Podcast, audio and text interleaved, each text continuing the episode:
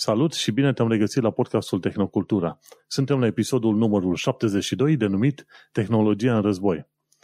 Gazdele tale preferate, Vlad Bănică și Manel Cheța, te salută și îți doresc să fii în siguranță, mai ales dacă ești în zone gen Ucraina sau Belarus sau uh, Rusia. Salut, Vlad! Salutare! Și uh, cum se zice, slava Ucraina sau cum, cum uh, trimit oamenii mesajul? Ceva de genul, slava Ucrainii. Nu, nu vorbesc, am văzut uh, și eu niște videouri, dar uh, hai Ucraina, ce pot să zic? Cam Așa, asta e sloganul Ucraina. zilele astea. Hai Ucraina. Bun. Subiectele principale de astăzi sunt uh, tehnologiile utile pe vreme de război. Tu, ca, pentru noi ca civili, zic așa, review Steam Deck și Apple pliabil. Nu știu dacă ajungem la review Steam Deck și Apple pliabil în timpul uh, util, dar uh, o să încercăm o să încercăm. Nu promitem nimic. Avem mult de discutat pe tema războiului pornit de Rusia împotriva Ucrainei, care război se pare că nu afectează numai Ucraina, afectează toată Europa și și pe noi în țării îndepărtate. Și pe mine în UK și pe tine în Germania. Așa că în ultima săptămână, cel puțin din punctul meu de vedere, n-am mai fost, uh, uh, să zic, am mers mai mult pe motor automat, cum se zice, pe telecomandă, decât uh, să zicem, ok, mă trezesc și chiar vreau să fac ceva pe astăzi, știi? Nu știu cum a fost la tine. Da, um, greu. Din păcate, acum o săptămână când uh, înregistram episodul trecut, eram încă în expectativă, nu se întâmplase nimic. Um, stăm de vorbă pe data de 1 martie 2022, o zi istorică, la fel ca tot ce s-a întâmplat în ultimele 5 zile. Um, pentru că Ucraina, uh, da, Ucraina a fost invadată de Rusia acum vreo 5 zile sau 6, cred că asta e a 6 zi. Pe 24 februarie. Exact. Și uh, ne confruntăm cu un conflict pe care nu ni l-am dorit, cu siguranță, niciunii, și din care sper să putem ieși cu bine. Uh, chiar dacă noi suntem la oarește distanță, eu în Germania, tu în Marea Britanie, sufletul nostru și familiile noastre sunt acasă în România, care sunt la granița acestui război uh, care devine din ce în ce mai urât pe zi ce trece. Și um, cu, cu sufletul uh, foarte uh, mâhnit și, și strâns uh, ne dorim doar multă sănătate și uh, succes pentru, pentru cei de acasă Um, ce să zic, da, au fost niște zile ciudate, foarte ciudate. Nu, nu mi-am dorit niciodată să cred că se poate întâmpla asta, um, dar de 5 zile numai acolo îmi stă capul și um, aștept cu nerăbdare să se termine, sper să se termine chestia asta cu, um, nu știu, cu retragerea poate... Rusiei, desigur, nu cu da, normal, Ucrainei. Normal, deși nu cred că se poate întâmpla, dar asta îmi doresc. Um, Ucraina, un stat care nu ne-a fost uh, niciodată neapărat prieten, dar oamenii care trec prin, uh, prin lucrurile astea sunt și ei oameni la fel ca noi și nu au nicio legătură cu politicul și cu deciziile la nivel politic.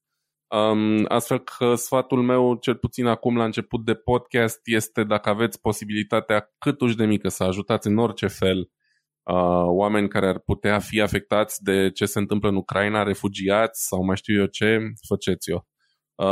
Eu am donat deja niște bani, ceea ce vă recomand și vouă să faceți. Cu siguranță găsiți o, o cauză care se ocupă cu refugiații ucrainieni, uh, indiferent în ce țară locuiți. Um, ajutați cu ce puteți, bani, haine, cazare, dacă vă stă în putere absolut orice. Dacă e ceva uh, ce m-a marcat și uh, ce, ce îmi pune un nod în gând de fiecare dată când mă lovesc de chestia asta în ultimele zile, a fost solidaritatea de care dau dovadă toți europenii în, mm-hmm. în fața acestui conflict. Și um, da, nu știu, nu mai am mai multe cuvinte. Da, um, și am donat la un moment dat, am căutat un ONG, un ONG din UK care este bine stabilit, că de obicei apar șacale, știi? Fac un nume de ONG fals și atunci oamenii trimit bani acolo crezând că ajută și e, e, un, e un punct foarte important de ținut minte, să cauți ONG-ul potrivit și care știi care deja e istoric și la care știi că se duc banii potriviți strict pentru sprijin în Ucraina pe acolo.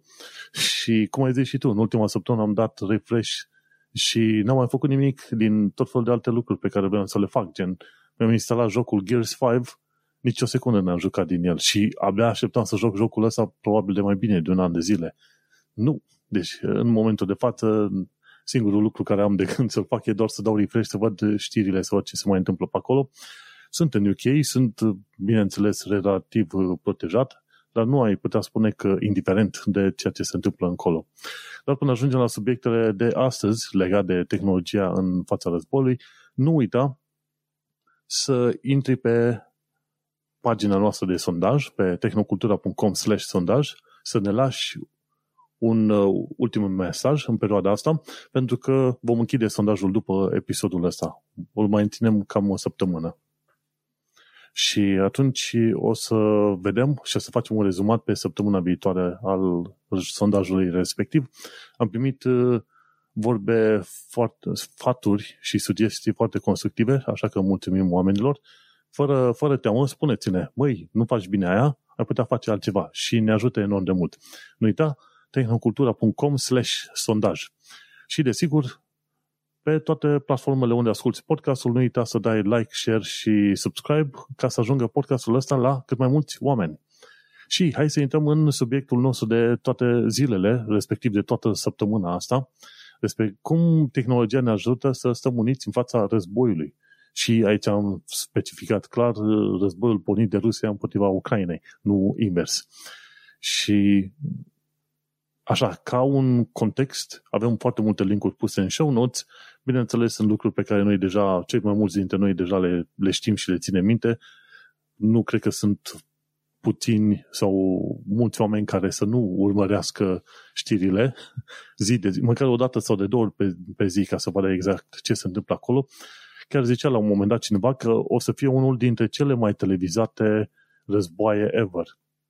M-am înscris la vreo cât 7-8 canale de YouTube, de la CNN până la ITV, Channel 4, tot ce vrei tu, și vezi acolo filmări de la fața locului din tot felul de unghiuri, din tot felul de direcții.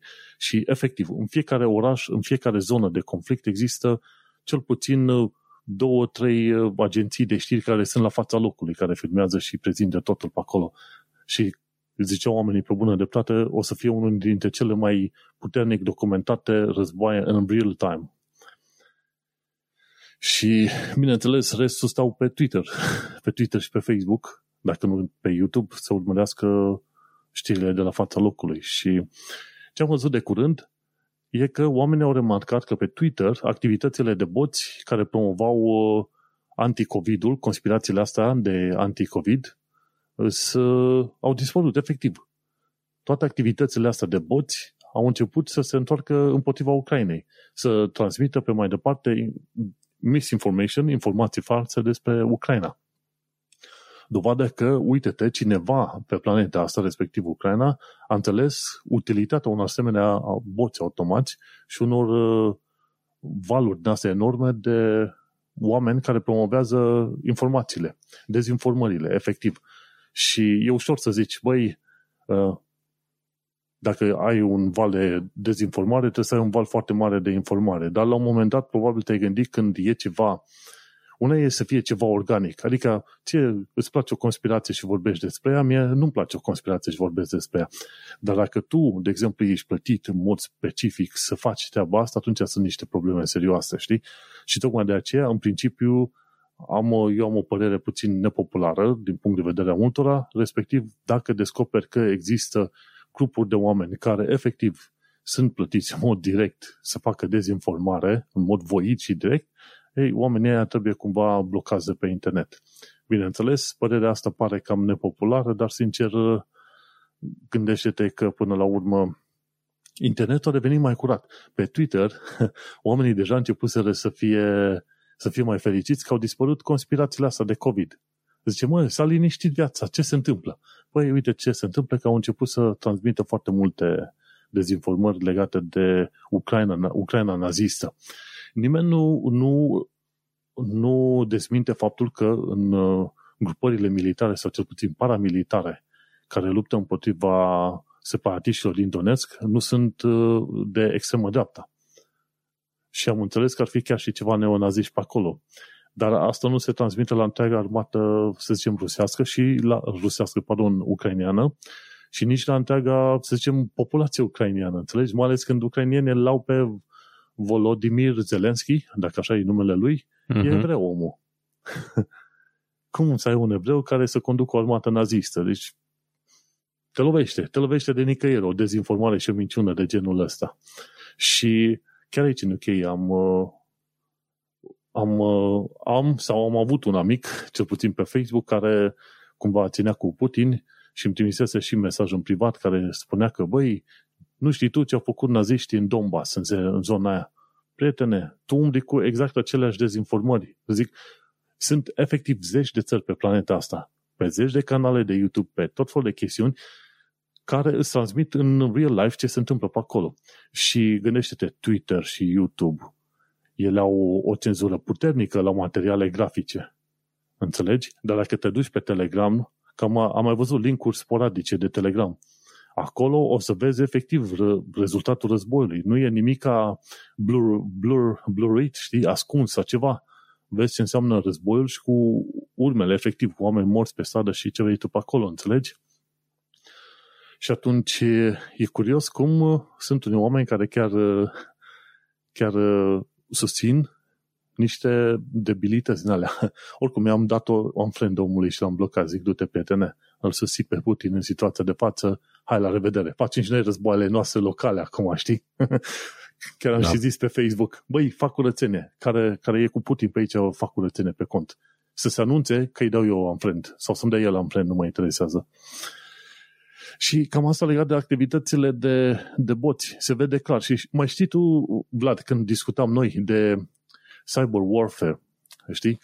Efectiv, de atacuri noastre cibernetice, ziceam că mai devreme sau mai târziu vor trebui considerate acte de război. Mai ales când un asemenea atac de ransomware a blocat la un moment dat niște spitale din Germania și a blocat uh, infrastructura în, uh, în zona de est a Statelor Unite ale Americilor au avut ceva probleme cu alimentarea de petrol în perioada respectivă. Știm teoria asta. Și atunci uh, există deja niște discuții pentru, să zicem, un tratat al Genevei, dar pentru război digital. Deja este în discuție toată treaba asta, pentru că în momentul în care o țară trimite un grup de hacking să, ce știu, să blocheze semafoarele într-o altă țară, aia deja, mai devreme sau mai târziu, trebuie considerată un act de război faptul că oameni nu mor, asta nu înseamnă că nu este un damage făcut acolo. Nu este o intenție, știi, că te uiți și la intenție pe acolo. Una este un atac de ransomware în care abord să-ți fure bani oarecum și alta e ceva efectiv intenționat pe o anumită direcțiune, știi? Și ce am aflat în ultima perioadă, uite, de exemplu, Facebook a blocat activitățile unor grupuri de hackeri, mai ales din, din Belarus și a blocat o parte din activitățile lor, de ea și a anunțat pe cei din uh, guvernul ucrainean. Și e vorba aici de grupul de hacking numit UNC1151, a.k.a. also known as Ghostwriter. Și grupul ăla de hacking uh, se pare că a fost pomenit de mai multe ori, în mai multe contexte în care ei făceau atacuri cibernetice împotriva Ucrainei. Și ce am văzut eu în perioada asta a fost că tot felul de firme în asta de tehnologie, într-adevăr, au venit în sprijinul Ucrainei. Deci, dacă ai fi lăsat Ucraina de capul ei singură de pe planeta asta, într-adevăr, probabil nu rezistau ei prea mult. Dar vezi că au venit sprijin de la companii, de la tehnologii, de la ce vrei tu, orice fel de servicii în asta din afară, plus că țările din jur uh, au trimis uh, armament la greu. Și mai știi că po- odată cred că ți-am povestit de avionul ăla olandez doborât de către de către ruși, separatiștii ruși deasupra Ucrainei. Ei, am înțeles că avionul ăla avea mulți cetățeni din Olanda și acum Olanda a trimis vreo două, 2000 de rachete antitank în, uh, în Ucraina. Zice, ne-ați, ne-ați doborât voi avionul, dar uh, hai că vi se întoarce, vi se întoarce sănătos. Revenind la hacking-ul ăsta, ce mai au chestiile astea legate de cyber war, uh, la un moment dat, ca să discutăm încă de context, dacă încă discutăm de context, la un moment dat, ministrul de informații al Ucrainei a invitat o mulțime de oameni să participe la un fel de armată IT digitală. Și după aia se pare că Anonymous a participat la toată nebunia asta și a reușit să blocheze ceva site-uri din Belarus și din Rusia, la fel. Și au înțeles că pentru anumite canale de streaming în Rusia au reușit să transmită mesaje pentru Ucraina, de susținere a Ucrainei. Deci e, e aproape imposibil ca o bună parte dintre ruși să nu știe ce se întâmplă în momentul de, ce se întâmplă în momentul de față, știi? Deși la televiziunile oficiale Rusia spune că s-a dus să elibereze poporul din zona Donbass, lumea deja începe să afle pe tot felul de canale neoficiale în principiu, pentru că așa e internetul. Odată ce e internetul, nu poți să-l, să-l oprești. Există întotdeauna metode prin care poți să treci. Și tot în discuțiile astea legate de cyberwar, am aflat de curând că, de fapt, chestii legate de cyberwar au fost gândite și plănuite de zeci de ani de zile. Erau, e vorba de vreo doi cercetători în domeniul ăsta de, ce știu, lupte strategice militare din, din SUA și oamenii ăștia în 1993 au folosit termenul de cyberwar și au folosit un alt termen pe lângă el de netwar. Și interesantă chestie, deci din 93 se discuta de posibilitatea unor asemenea război și există în momentul de față. Rușii atacă pe ucrainieni, ucrainieni încercă să-i atace înapoi pe ruși pe cyber, prin cyberwar și oamenii care au făcut treaba asta, care au făcut uh, au pus în discuție termenele, termenii ăștia doi sunt John Arkila și David Runfeld în 93 în SUA. Și cyberwar înseamnă exact ceea ce știm noi te folosești de internet digital ca să reușești să afectezi cumva sistemele inamicului. Iar netwar e efectiv un război al dezinformării. Numai că noi nu-i zicem netwar, noi îi spunem dezinformare pe bandă rulantă. Și modul în care Rusia a fost implicată în ultimii, ce știu, 5, poate chiar 10 ani de zile în uh, acest network, Rusia a dus în mod constant un network împotriva Europei și Uniunii Europene. Cel puțin în ultimii 10 ani de zile s-a accelerat. S-a accelerat războiul ăsta împotriva Uniunii Europene, acel network. Știi, și tocmai de aceea, în momentul de față, vezi că în Uniune, ce Russia Today, Sputnik sunt deja închise și interzise în foarte multe locuri. Pe bună dreptate. Și cred că sper și ca în România la un moment dat să fie închise, pentru că sunt efectiv propagandă și minciună rusească. Sunt deja, dacă nu mă înșel. Chiar, chiar sunt. Foarte bine. Curăță-i, frate. Trimite la Ghena de gunoi pentru că nu e nevoie. Și Netwar. Netwar. Uh, este, am pus un link către uh, PDF-ul care discută conceptele astea. Cine vrea să citească, nu știu, cred că are vreo 15 pagini, ceva de genul ăsta. Nu, 26 de pagini. Um, e relativ de ușor, ușor de parcurs pentru că nu scrie mult pe fiecare pagină. Dar uh, e important de știut. E important de știut că, de fapt,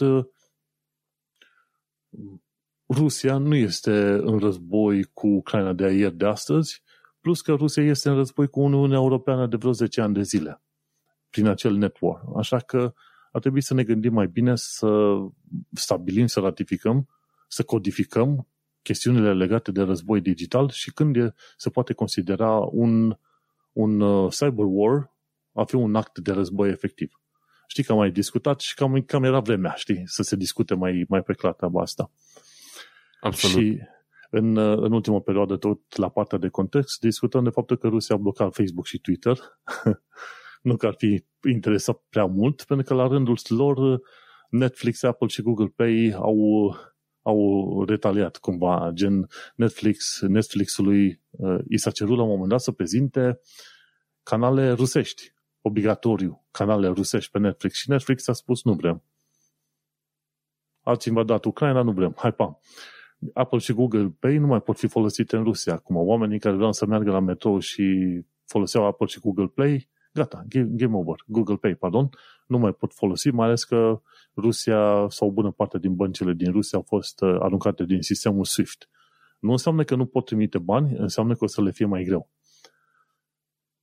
Și de-aia zic, nimeni nu s-ar fi așteptat ca zeci de țări din uh, Uniunea Europeană, din Europa, efectiv să se unească și să ajute Ucraina. Nici Rusia nu se gândea, cred că nici noi nu ne gândeam. Vezi ce înseamnă? Crezi că știi ceva și apoi de fapt nu știi. Și până la urmă și Germania, care era mare fană ruși, uh, ruși, că rușii n-au problemă, mare fană efectiv sistemul uh, putinist, acum s-a gândit să ajute Ucraina cu armament, deși inițial nu vrea. Și a blocat și Nord Stream 2. Uite că era vremea. Și mai știi când discutam noi cu câteva episoade de Franța, cu independența sa energetică. Nu e așa că pica bine și acum ca Germania să aibă centrale nucleare? Când? Atunci când spuneam că nuclearele nu sunt un lucru atât de rău și lumea mă credea Aha. nebun?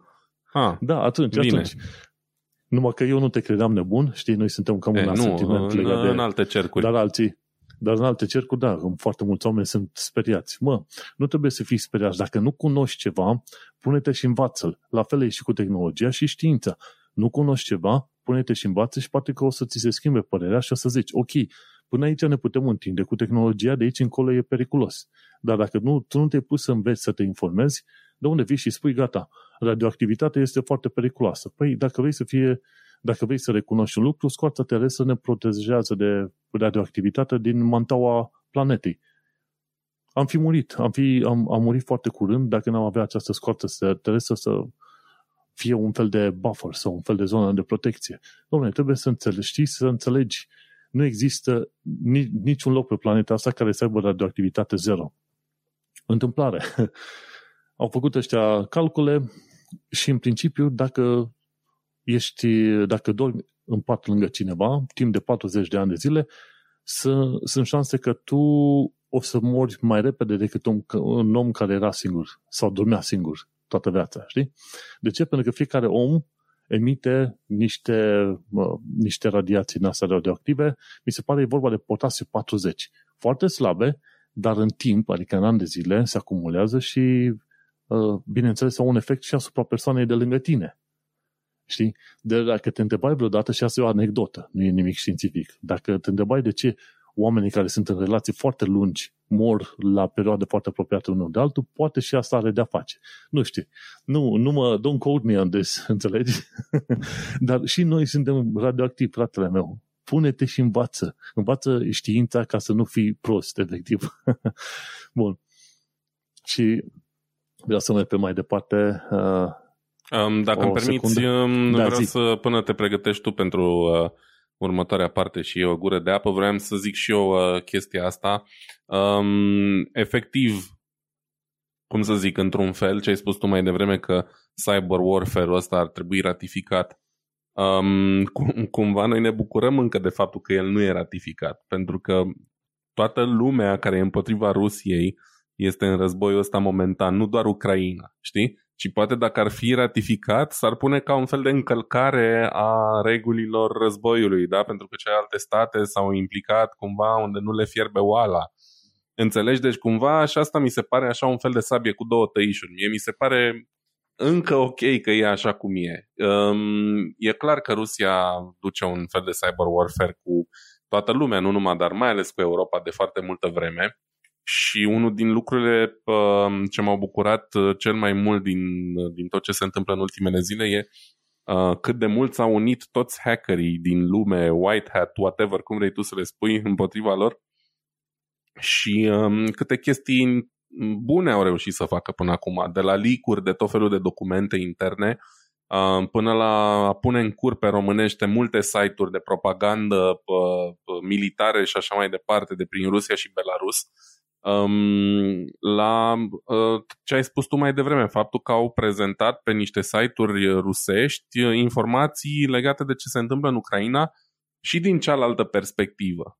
Pentru că um, am mai auzit și eu din diferite surse că propaganda în Rusia în ultimele săptămâni, luni, a fost atât de puternică încât extrem de multă lume sau cel puțin lumea care nu are acces la internet sau nu știe să-l folosească, care în Rusia e extrem de multă, uh, habar nu avea de situația reală și de faptul că Ucraina a fost atacată neprovocat și așa mai departe. Da? Deci oamenii nu știau.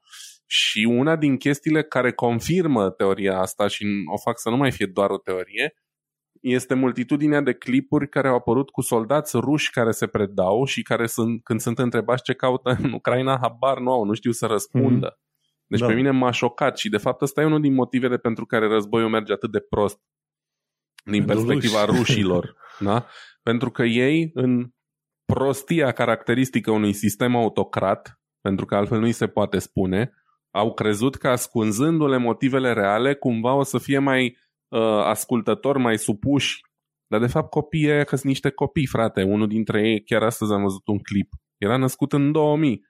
Mi se mm-hmm. pune un nod în gât când îmi dau seama că un om născut în 2000 duce un război la noi pe continent acum.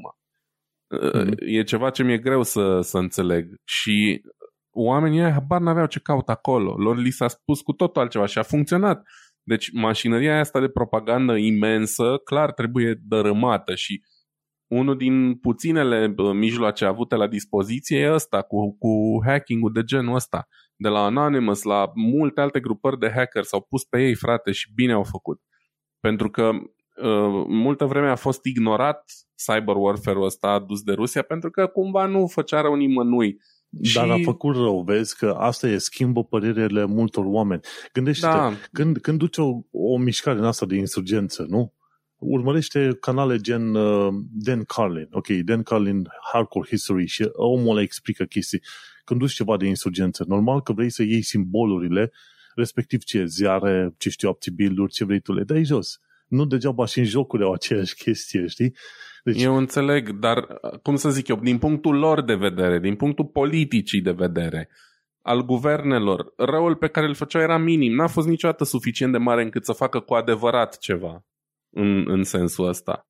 Înțelegi? Pe când da. acum face parte efectiv, la fel de mult ca rachetele din, din războiul ăsta.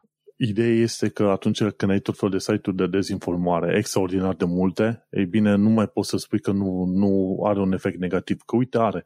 Am și unii oameni pe Facebook, neamutele mele, care uh, transmit tot felul de prostii din alea. Nu se uită la context. Băi, de, că și, și americanii au bombardat. Da, dar uite-te la motivul mai precis pentru care au bombardat în, în Serbia, de exemplu, sau alte chestii. Uite da, ce nu, n-ai voie să zici și ei au făcut când, nu știu cum să zic, n-ai voie să zici, pur și simplu, nu știu cum să explic. Știi, adică... și sunt, sunt, sunt multe chestiuni din astea. Ce mi-a plăcut să văd la un moment dat este că și Twitter la un moment a blocat Russia Today, uh, ce mai fost? Au blocat reclame, Facebook și Twitter-ul au blocat reclame pe zona de Ucraina și de Rusia războiul se duce și tehnologic în momentul de față, inclusiv firme private care au o putere enormă, uite, firmele astea private participă și ele în mod direct la războiul ăsta. Și niște companii de la care eu cel puțin nu mă așteptam să facă pasul ăsta, pentru că le-am văzut și le văd în continuare ca mult prea avide după, după bani uh, ca să facă the right thing, dacă... dar cred că the right thing acum e asta și asta le, e ce le aduce mai mulți bani, știi? Mm-hmm. De Uite fapt. că în show notes la secțiunea de context am, uh, am un link care spune firmele de tech ajută angajații din Ucraina. De ce? Foarte mulți ucrainieni au plecat din Ucraina, s-au dus înspre vest și lucrează în domenii de tehnologie. Și multe firme din vest au sedii în Ucraina, sedii care în momentul de față sunt bombardate de către uh, Putin, înțelegi? Și atunci gândește-te, Amazon, Google, IBM au angajați din uh, Ucraina și, și la noi, la vechea firmă unde am lucrat, aveam vreo două, trei uh, femei angajate tocmai din Ucraina. Și atunci îți dai seama, oamenii ăia fiind din Ucraina, angajați la firmele alea, se duc și vorbesc. Băi, sunt la meta, sunt angajat de ani de zile, uite, ăia ne bombardează acasă, faceți ceva. Și pun presiune. Și asta e o chestie pe care nu s-a bazat nimeni, faptul că angajați din Ucraina sunt, de fapt, la tot felul de firme de pe planeta asta, firme mari, care au și bugete sănătoase. Cred că la un moment dat, cred că Facebook-ul ar avea buget să se bată bot în bot, cum se zice, cu Rusia. înțelegi, la banii pe care are. Sau Apple mai bine, că bani, Apple are, are rezerve în bani foarte mari comparativ cu celelalte firme, nu? Aia să-și permite, ok, ne angajăm uh, o armată privată și ne ducem peste ruși. Deci, ca idee, nu că o să se întâmple vreodată. În distopiile din jocuri și din video, vezi că firmele private își permit să facă așa ceva. Și în trecut firme private foarte mari și puternice și-au permis să facă treaba asta. Și în Europa și în America. Dar uh, uite-te, vezi, tocmai de aceea vezi că și firmele sunt, sunt implicate în război pentru că au angajați ucrainieni. Și e o lecție bună de învățat pentru noi ca dacă se întâmplă ceva și cu România și suntem lăsați de izbeliște, la rândul nostru să știm că putem uh, merge cam pe aceleași căi, să cerem sprijin, să facem uh, ceva presiune, să ajutăm uh, România în cazurile astea, știi? E o, e o lecție de învățat și pe acolo, o lecție foarte mare și chiar unul dintre alte linkuri acolo spune că nu numai că firmele de tech ajută angajații din Ucraina, dar uh, sunt uh, și niște startup-uri foarte mari și interesante care au pornit din Ucraina. GitLab a pornit din Ucraina. Nu știu dacă știi de GitLab. GitLab Cum să nu? E, Toată lumea cred că știe. Da. E, nu e GitHub. Nu-l folosesc? Nu, știu, știu. Nu, este, nu e GitHub, e GitLab, care tot se folosește tehnologia Git și e un fel de serviciu complementar GitHub. Știi? Știu, la mine la muncă se folosește și GitLab. Ok, GitLab, care e un serviciu foarte mișto, noi l-am folosit o perioadă. După aia ne-am uitat, ne-am uitat pe alte chestii până când am ajuns la un moment dat pe GitHub și e relativ ok. Uh, e Grammarly, să, să nu spui că nu știi de Grammarly. Sunt atâția oameni care folosesc extensiile de Grammarly în e mail în ce vrei tu pe acolo, venind știu, din știu. Ucraina. Și mai e unul Preply care mi se pare că te ajută să te pregătești pentru angajare sau ceva de genul ăsta, training sessions. Și mai sunt tot felul de alte firme, da? Uh, și n-am reușit să, n-am, n-am avut timp să caut, uh, de exemplu, studiouri de jocuri. Dar studiouri de jocuri au au sedii în Ucraina. Sunt atâtea studiouri de jocuri. Plus că acțiunile care se întâmplă în Stalker, de exemplu, în jocul Stalker, acțiunile se întâmplă în Pripyat, în zona Pripyat și în zona aia cu Cernobâlul. Și noi vreau să vedem Stalker 2 și mi se pare că Stalkerul este făcut în Ucraina ca joc. Da, e și... undeva în partea aia, dar nu sunt sigur dacă e Ucraina sau, sau Rusia. În fine, nici nu contează acum. Nu știi? Și aia, și aia mă gândeam că la un moment dat, vezi, și firmele de gaming au, au oameni acolo care lucrează și pe care încearcă să-i ajute. Și de aia zic că, că Ucraina are o prezență mare în lumea tehnologiei mondiale și firmele caută să-i ajute pe oameni. Au fost situații în care firmele la care au fost angajați ăștia, software developer, product manager, ce vrei tu, la un moment dat firma a zis, ok, du-te în siguranță, poate reușești să ieși din Ucraina, toată luna asta ți-o asigurăm uh, pe o lună înainte, gen, era începutul, cât, când a fost, pe 24-25 februarie, a spus timp de o lună până pe, la finalul lui martie, salariul plătit de către firma străină, fără să trebuiască să se muncească, i-a zis, băi, du-te, ia-te, îmbleacă-te și fugi undeva în siguranță ca să, să ne asigurăm că ești ok.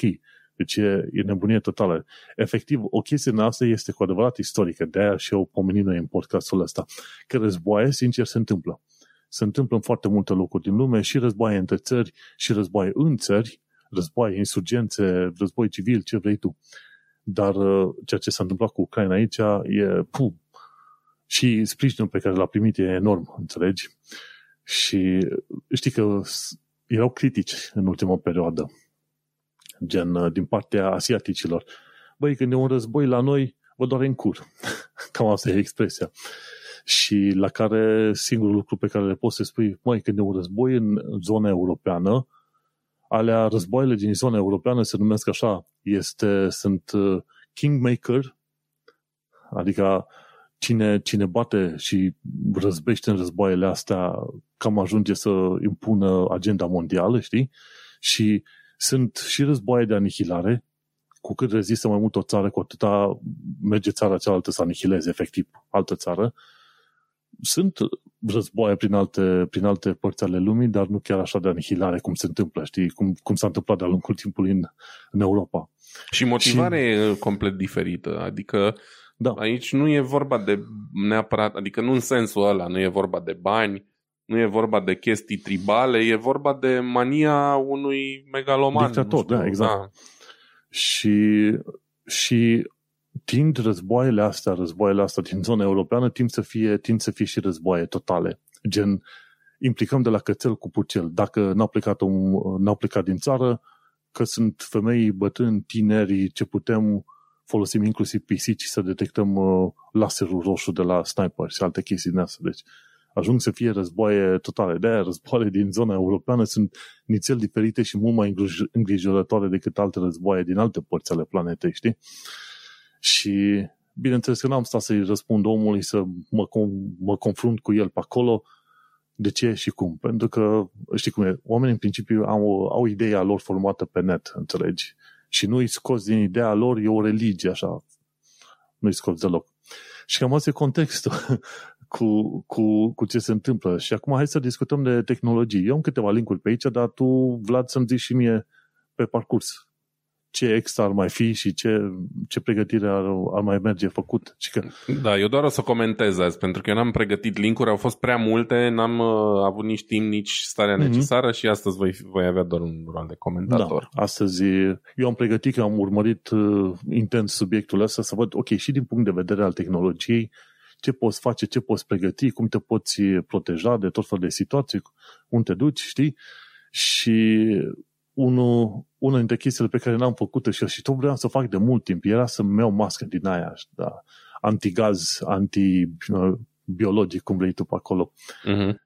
Și cred că s-ar găsi. Cred că în momentul de față Amazon face niște vânzări de rupe loc în perioada asta pe chestiuni legate de self-defense, de apărare, știi?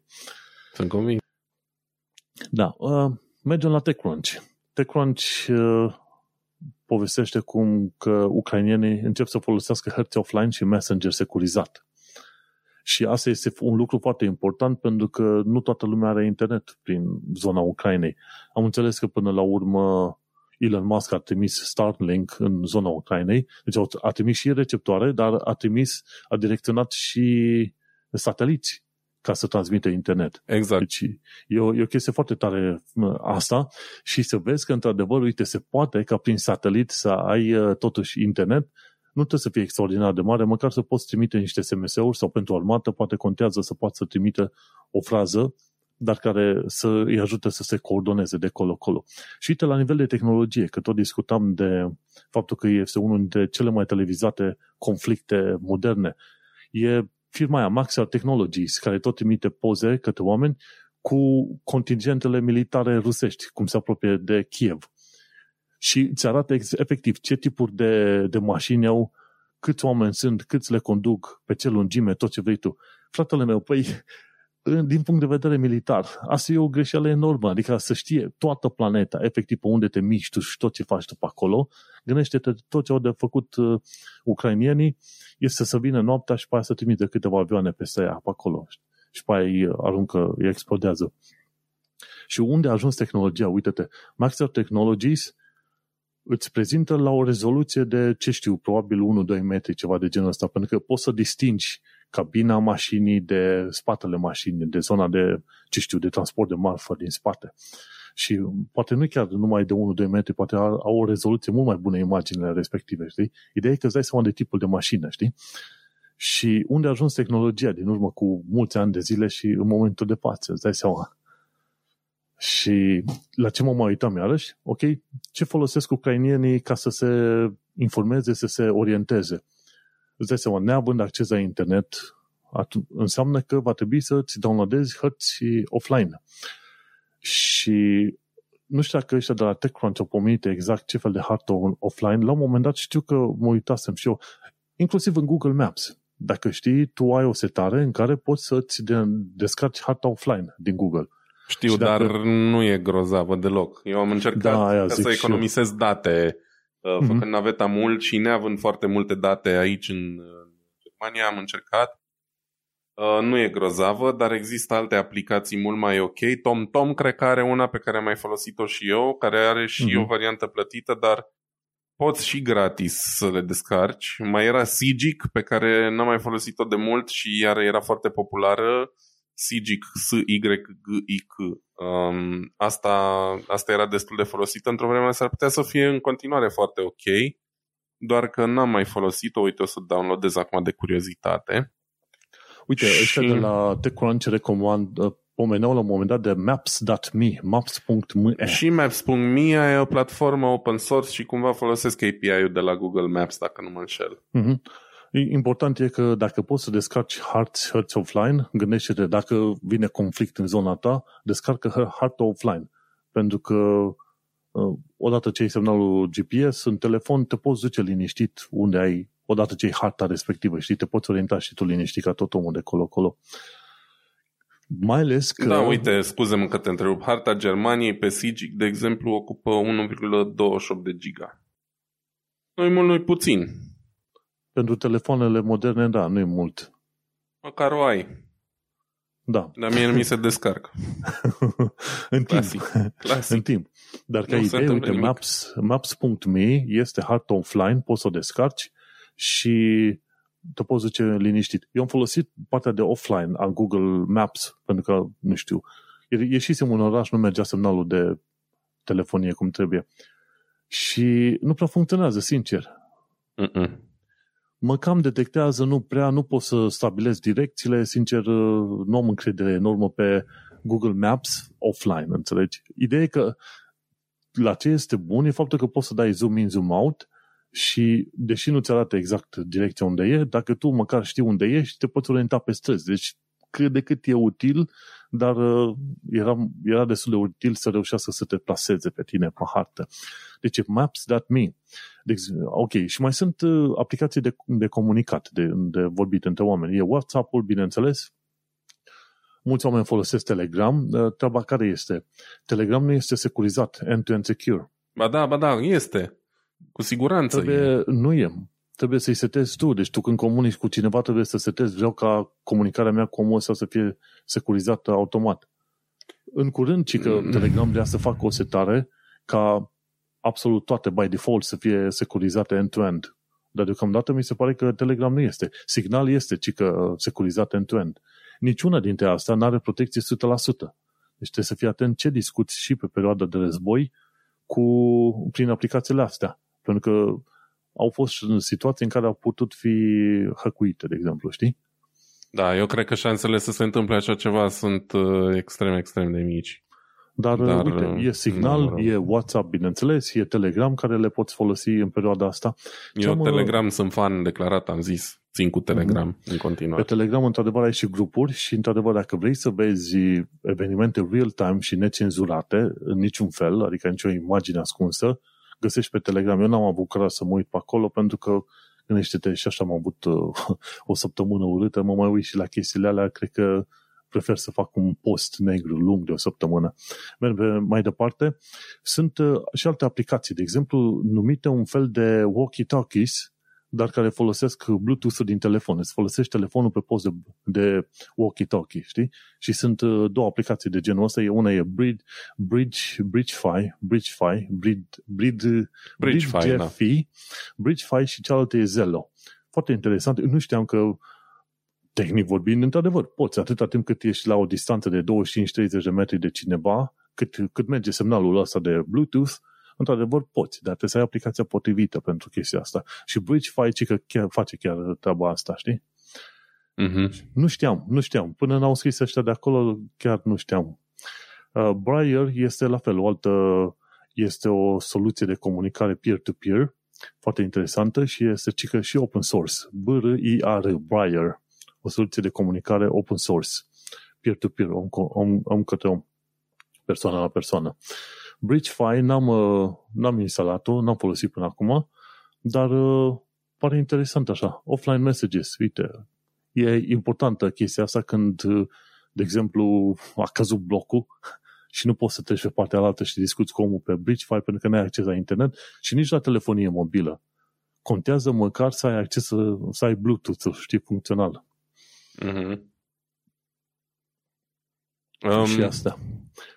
Da. La, ce, ce fel de aplicații mai ai tu de recomandat aici, gen comunicare și orientare? Eu tocmai vreau să zic că pe partea de comunicare și uh, aplicații din astea gen walkie-talkie, cred că întotdeauna e mai ok să folosești o stație uh, adevărată, știi, cu care poate poți comunica la un moment dat cu alți oameni care ascultă pe frecvența asta. Bluetooth-ul e foarte limitat. Bluetooth-ul nu, nu știu exact cum funcționează, o să mă interesez pentru că chiar uh, sunt curios. Bluetooth-ul duce 10 metri, deci nu știu ce fel. Probabil 10-20 că... de metri, ceva de genul ăsta. Da, un walkie-talkie dedicat duce 3, 4, 5 km, știi? Adică um, cumva mm-hmm. mi se pare mult mai, uh, mult mai util. Iar, uh, da, pe partea de comunicare, clar, Telegram e cel mai avansat și cumva e Uh, prin faptul că există grupurile astea, inclusiv grupuri publice, um, e cel mai folosit în momentul de față, inclusiv în conflictul ăsta pentru comunicare. Um, signal, sincer, l-aș folosi doar în cazuri de maximă necesitate pentru că mi se pare extrem de prost. E o aplicație mm-hmm. foarte proastă, greoaie și cu puține funcții. Inclusiv uh, nici măcar nu poți, cum să zic eu, dacă ți-ai schimbat uh, numărul de telefon, ai pierdut signalul anterior, nu mai ai. Da? Dacă ți-ai instalat Signal sau îl deschizi în browser sau îl instalezi pe PC, n-ai nicio șansă să vezi comunicația anterioară pe care aveai în telefon. Niște limitări foarte nasoale și pentru mine Signal e așa last resort dacă nimic altceva nu mai funcționează sau nu știu. Mm-hmm. Um, iar pe partea de navigat, clar, uh, eu sunt ăsta, digit analog, da? cum, uh, cum se numește mm-hmm. și canalul meu de YouTube. Pe lângă toate aplicațiile astea de hărți offline, n-ar strica să ai și o hartă de hârtie la îndemână. Um, pentru că, uite, dacă tot vorbim de chestia asta, cum, cum comunică oamenii ăștia și cum se descurcă, um, trebuie să ne gândim în felul următor. Da? Poate ai nevoie la un moment dat să fugi tu sau eu să mai știu eu ce. Da, da. Și te gândești cum, cum să fii foarte pregătit. Um, există oamenii ăștia care le zice prepperi în Statele Unite mai ales, care sunt pregătiți cu buncăre, cu nebunii. Niciodată nu m-am gândit, râdeam de ei, niciodată nu m-am gândit că voi ajunge vreodată în situația să vorbesc despre asta cu seriozitate. Și uite că eu îmi pregătesc un ghiozdan de urgență, o chestie pe care nu credeam să fiu nevoit să o fac vreodată. O să zică unii, a, dar tu ești în Germania. Man, omul ăsta e nebun la cap, nu știi niciodată cum, cum acționează, da? La fel cum a mințit. Omul ăsta fiind Putin, da? Nici nu vreau să-i spun numele, bă, având în vedere că a mințit luni de zile că nu vrea să facă nimic în Ucraina. A mințit cu nerușinare, public, la televizor, da? L-a văzut toată planeta. Uh, el a fost și pe urmă într-o noapte a intrat în Ucraina, da? La fel poate să facă cu orice țară de pe lumea asta. Și nu-mi doresc, Doamne ferește, să stârnesc panică din potrivă. Toată lumea trebuie să rămână calmă, să-și vadă de viață, dar nu strică să fii pregătit. Și atunci, n-ar strica să ai o hartă cu împrejurimile sau măcar cu țara în care ești de hârtie. Pentru că telefoanele astea, pe cât de mult ne ajută, am devenit foarte dependenți de ele, dar bateria lor e extrem de limitată, mai ales când folosești și GPS, uh, bașca, te- Telegram, Signal, ecranul aprins în continuu și așa mai departe, nu o să-ți ajungă foarte mult bateria. Și atunci mm-hmm. trebuie găsite soluții și reveni la soluțiile clasice care să îți păstreze telefonul um, cu bateria cât mai, pe termen cât mai îndelungat, astfel încât să-l ai când chiar ai de dat un telefon, de făcut un apel urgent, știi? Sau când chiar nu te mai descurci cu harta și trebuie neapărat să deschizi GPS-ul. Um, mm-hmm. Cum să zic, eu sunt fericit că am trăit și într-o o perioadă din viața mea, inclusiv ca șofer auto, în era analogă și am folosit și o hartă de hârtie ca să-mi găsesc drumul, nu numai GPS și Google Maps, știi? Și mai știu să descifrez lucruri pe o hartă Uh, mi-e da, milă da. de cei care nu pot să facă chestia Gândește-te asta. că în Ucraina oamenii au dat semnele, au dat indicatoarele jos ca să-i deruteze pe atacatorii ruși. Da, și în situații de genul ăsta alea... ești mâncat. Clar, nu prea ai ce te bazezi 100% pe GPS, dar nu, eu, eu iau așa într-o situație totuși ok, în care există semne de circulație, știi? Și în care Adică trebuie să ai un backup la backup întotdeauna într-o situație de genul ăsta. Cam, cam asta e ideea. Da, știi? da, asta e și ideea. Apropo de comunicare, vorbe, vorbesc mai mult de un fel de radio. Mi-am luat în urmă cu mult timp, dar nu l-am folosit. Este un radio din asta micuț, portabil, AM-FM, numit Duronic. Cred că o să, nu cred, chiar o să și pun linkul în, în show notes. Se numește Duronic AM-FM Radio Hybrid. Și radioul ăsta e unul micuț, de vreo cât 10 pe 5 pe 3, care se încarcă la manetă. Învârți la, la maneta aia timp de uh-huh. câteva minute și ai ceva mesaj acolo. Și fiind pe AM și FM, e bun că poți să primești semnale de la distanță mare. FM, uh, fiind, uh, să zicem, 90-100 de MHz, înseamnă că merge pe o distanță de maxim, probabil, 30 de kilometri. Deci dacă prinzi ceva pe FM, știi că ești în raza 10, 20, 30 de km de stația respectivă. Dacă prinzi ceva pe AM, asta înseamnă că la ordinul kilohertzilor înseamnă că prinzi mesaje, poți să prinzi mesaje inclusiv din țări foarte îndepărtate, gen, ce știu, la 2-3 de kilometri distanță. Depinde de puterea stației, știi? Um, dacă tot vorbeam de prepping, uh, m-am uitat de curiozitate pe uh, ready.gov, care este un fel de site oficial Uh, de pregătire în situații de urgență al guvernului american și acolo chiar recomandă să ai un uh, radio cu baterii sau cu manivelă pe care îl poți reîncărca. Vezi, inclusiv chestia asta, un radio consumă extrem de puțină energie și atunci se pretează să ai un radio cu manivelă pe care să-l încarci rapid și să nu mai consum bateria altui dispozitiv cumva mai important, știi? Uite că l-am pus în show notes acum, să, să, să nu-i să-mi dai și linkul ăla de la ready.gov și atunci o să-l bag în show notes pentru oameni ca să-l vadă. Show notes-ul, bineînțeles, este pe tehnocultura.com, caută episodul 72. Și așa, am duronicul ăsta și l-am probat. Într-adevăr, prinde, prinde semnale. Într-adevăr, mi se pare că este, din ce am înțeles eu, este analog.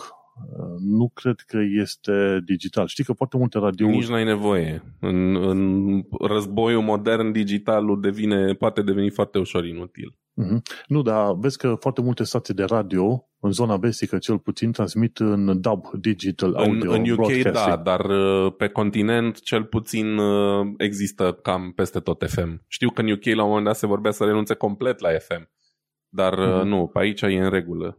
Sincer, mai ales pentru transmitere de informații din astea radio, nici nu știu de ce au insistat să treacă neapărat pe DAB, într-adevăr, trimiți mai multe a fost date un, ex- și alte un chestii, eșec, știi? să știi. Dabu e un eșec. Putem vorbi la un moment dat despre asta.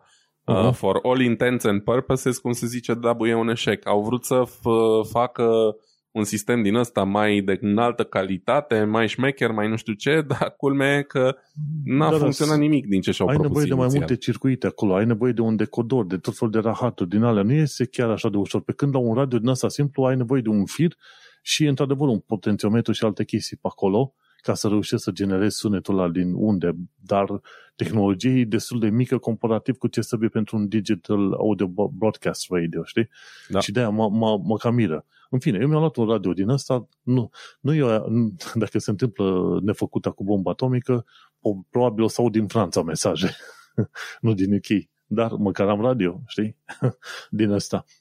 Deci e și asta ca tehnologie o chestie de protecție pe acolo. Bineînțeles, dacă ai putea să obții măști din ale antigaz, antibiologic, ce vrei tu, ar fi iarăși o chestie foarte bună să le ai acolo, în, în casă. Alte tehnologii, alte aparate, lasă să ne mai aducem noi aminte, că eu am mai notat niște chestii pe aici. De exemplu, pe site-ul hit, hitche.com, ci că legat de alarme, în, am văzut că în Kiev și în Kiev, cum zic ei, și în Harkov și în alte, în, uh, alte orașe din Ucraina folosesc sirene din alea clasice, metalice pe clădiri care, care sună când vine burlesc atacul, părul pe tine și când le auzi pe internet. care te, te rup în bucăți, așa, înțelegi? În Brașov mi se pare că mai sunt asemenea uh, Sunt și aici, sirene, și aici în Germania sunt. dar uh, în UK nu sunt. În UK au trecut pe un sistem de notificare prin telefon, că de-aia am vrut să Chiar acum vreo aduc două aminte. luni au testat aici. Mhm. Și m-am speriat. Ai zis, vin, ră- vin rușii. Nu știam că e planificat test, știi? Că nu prea citesc presa locală. Mm, Dar, uh, da, ce să zic, uh, le-am auzit și pe alea în Brașov că au, i-a apucat mania asta să le testeze lunar de vreo câțiva ani. Uh, pentru că și-au dat seama că foarte multe dintre ele efectiv nu mai mergeau și după aia au zis, bă, Mhm. trebuie să le testăm în fiecare lună.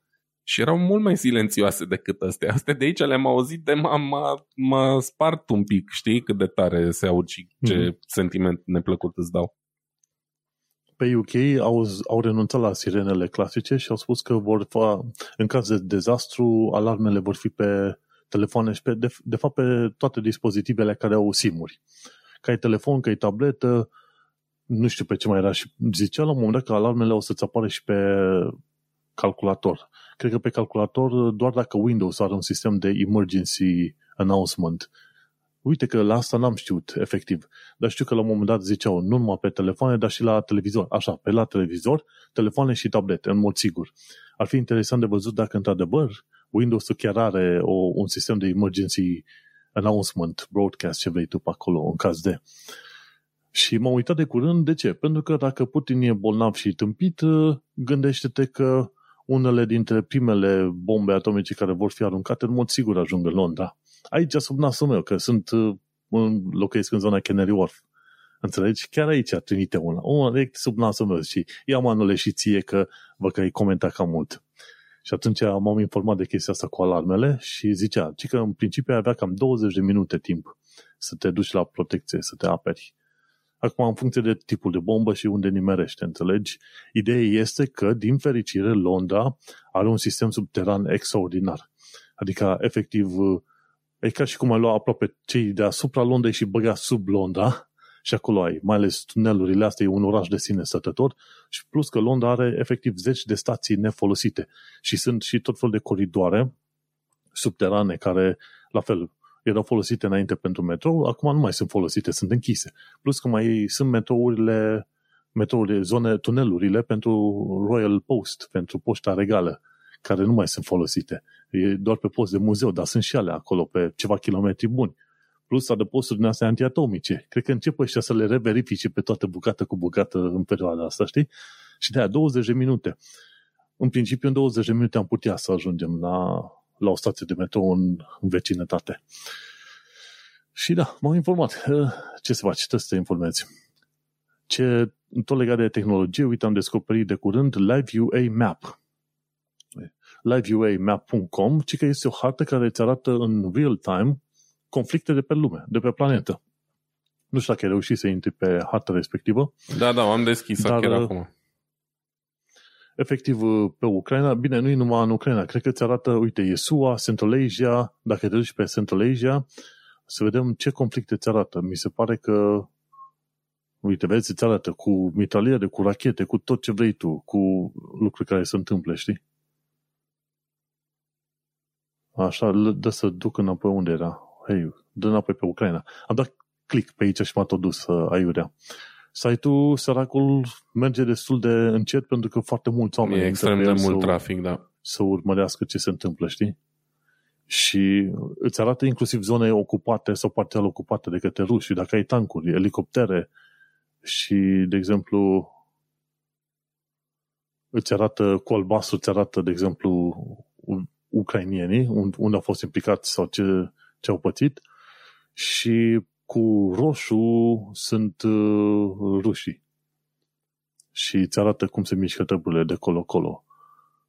Uh, unde este Kievul? Aha, uite pe aici. E făcut pe peste Google Maps, bineînțeles, dar uh, uite, îți arată cum, uh, cum toată zona de la Pripyat în jos e deja acoperită de către ruși. Dovadă că poate n-ai vrea să ai capitala către marginea țării, e niciun fel de situație, să muți capitala cât mai, mai pe Cu atât mai puțin către marginea dictatorială a țării.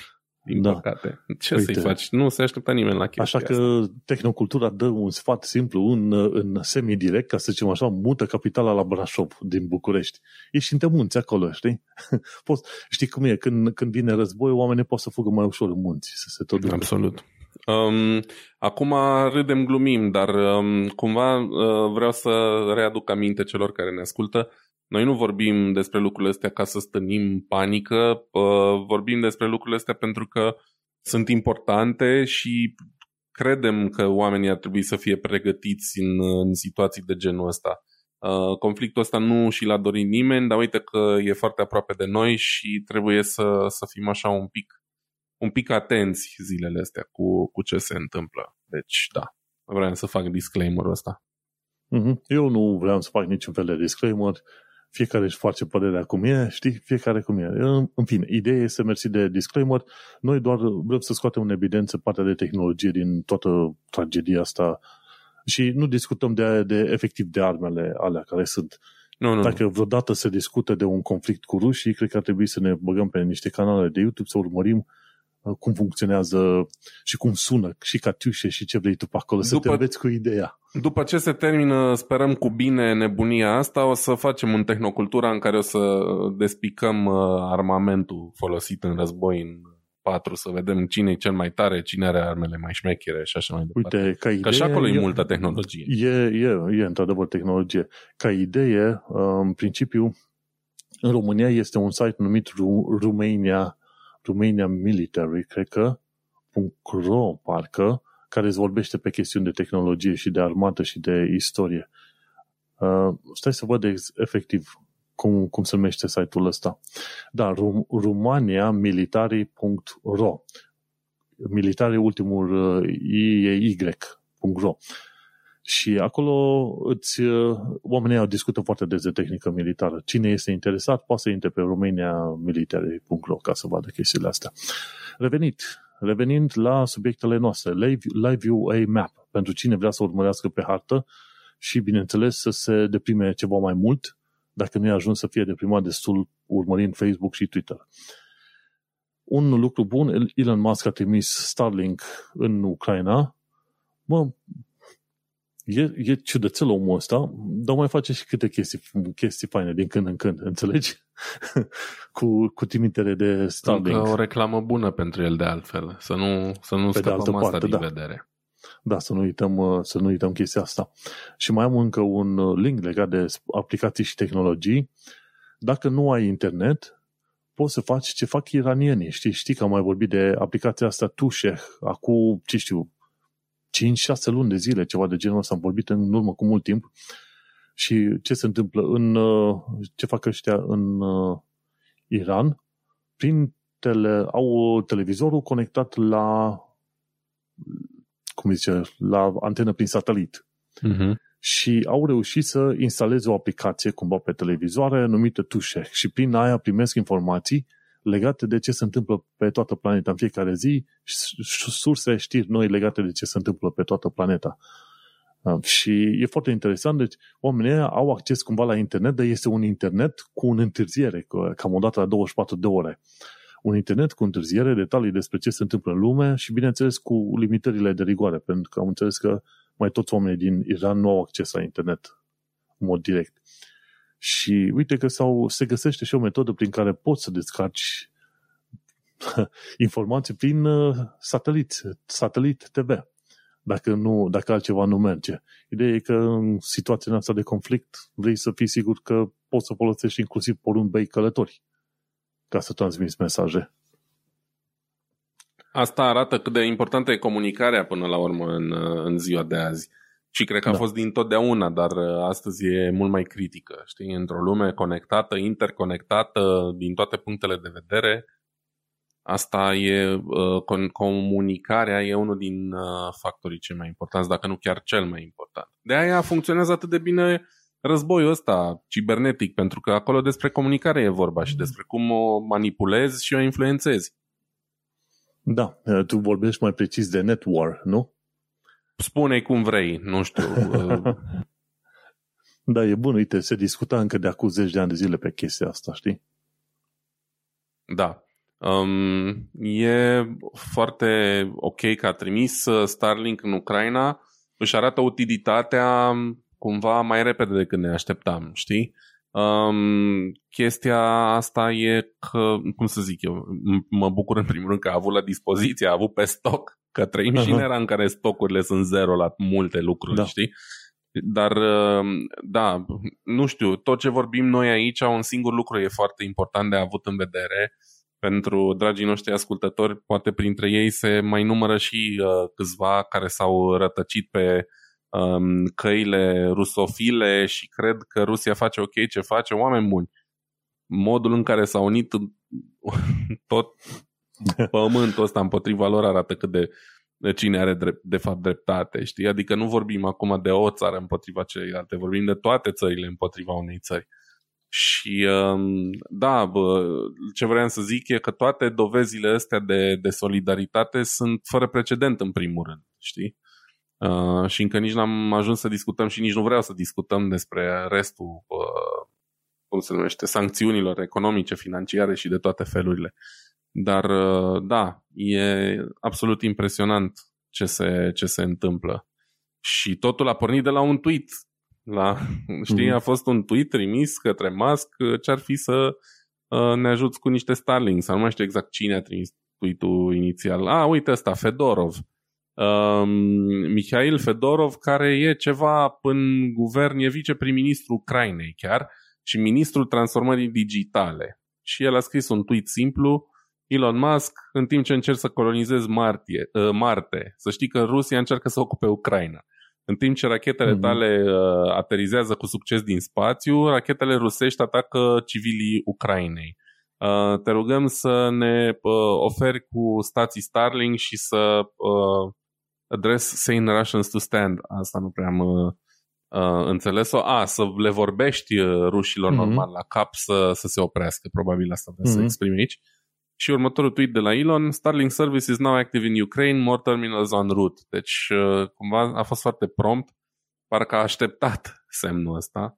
Iar apoi uh, o zi sau când, Dumnezeu, tweetul lui Musk e pe Cumva și asta e interesant. la o zi distanță, să știi că a fost cam la pe o zi distanță. 26 a fost tweetul lui Musk și pe 28 poza lui uh, Fedorov cu stațiile Starlink ajunse în Ucraina. Uh-huh. Incredibil. Deci toate lucrurile astea mie mi se pare incredibile. Pe cât de incredibil e războiul în sine și faptul că el există neprovocat asupra unui stat suveran unde, pe un continent unde e pace de 30 de ani. Um, da, da, chiar mai mult dacă mai mult, să te gândești.